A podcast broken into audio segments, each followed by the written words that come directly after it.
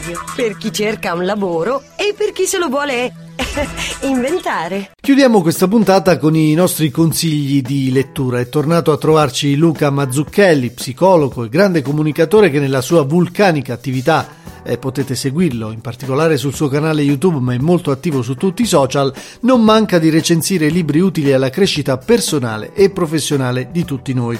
Questa settimana i suoi consigli sono sul libro Come ottenere il meglio da sé e dagli altri di Anthony Robbins, un nome davvero altisonante per chi segue l'area dei life coach. Ho cercato di avvicinarmi a questo libro lasciando da parte lo scetticismo legato alla figura dei guru motivatori, ma con la curiosità di cercare di comprendere meglio il fenomeno Anthony Robbins.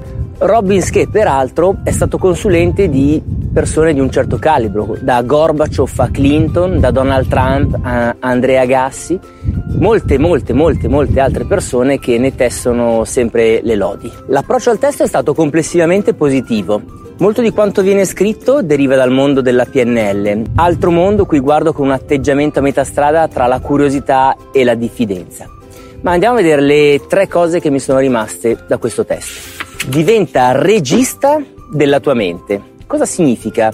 Che in un film un regista può prendere una determinata scena, sequenza di eventi e decidere di renderla comica o drammatica agendo su alcuni parametri precisi. La colonna sonora, il tipo di inquadrature, la tonalità della voce degli attori, i colori da utilizzare. Allo stesso modo anche noi, proprio come un regista dei film, dobbiamo entrare nell'ottica che possiamo cambiare il modo che abbiamo di percepire la realtà intorno a noi e renderla più utile e più vicina ai nostri scopi. Se hai un fastidioso dialogo interiore che non ti lascia tregua, puoi provare a lavorare su questa traccia audio, aumentarne il ritmo, cambiarne il timbro e farlo diventare una voce femminile magari seduttiva, o abbassarne il volume, e notare quindi queste modifiche che tipo di risultati danno sulle emozioni che tu senti. O ancora, se hai un'immagine stampata in testa che ti assilla, puoi prenderla e modificarne i colori, eh, portandola a essere in bianco e nero.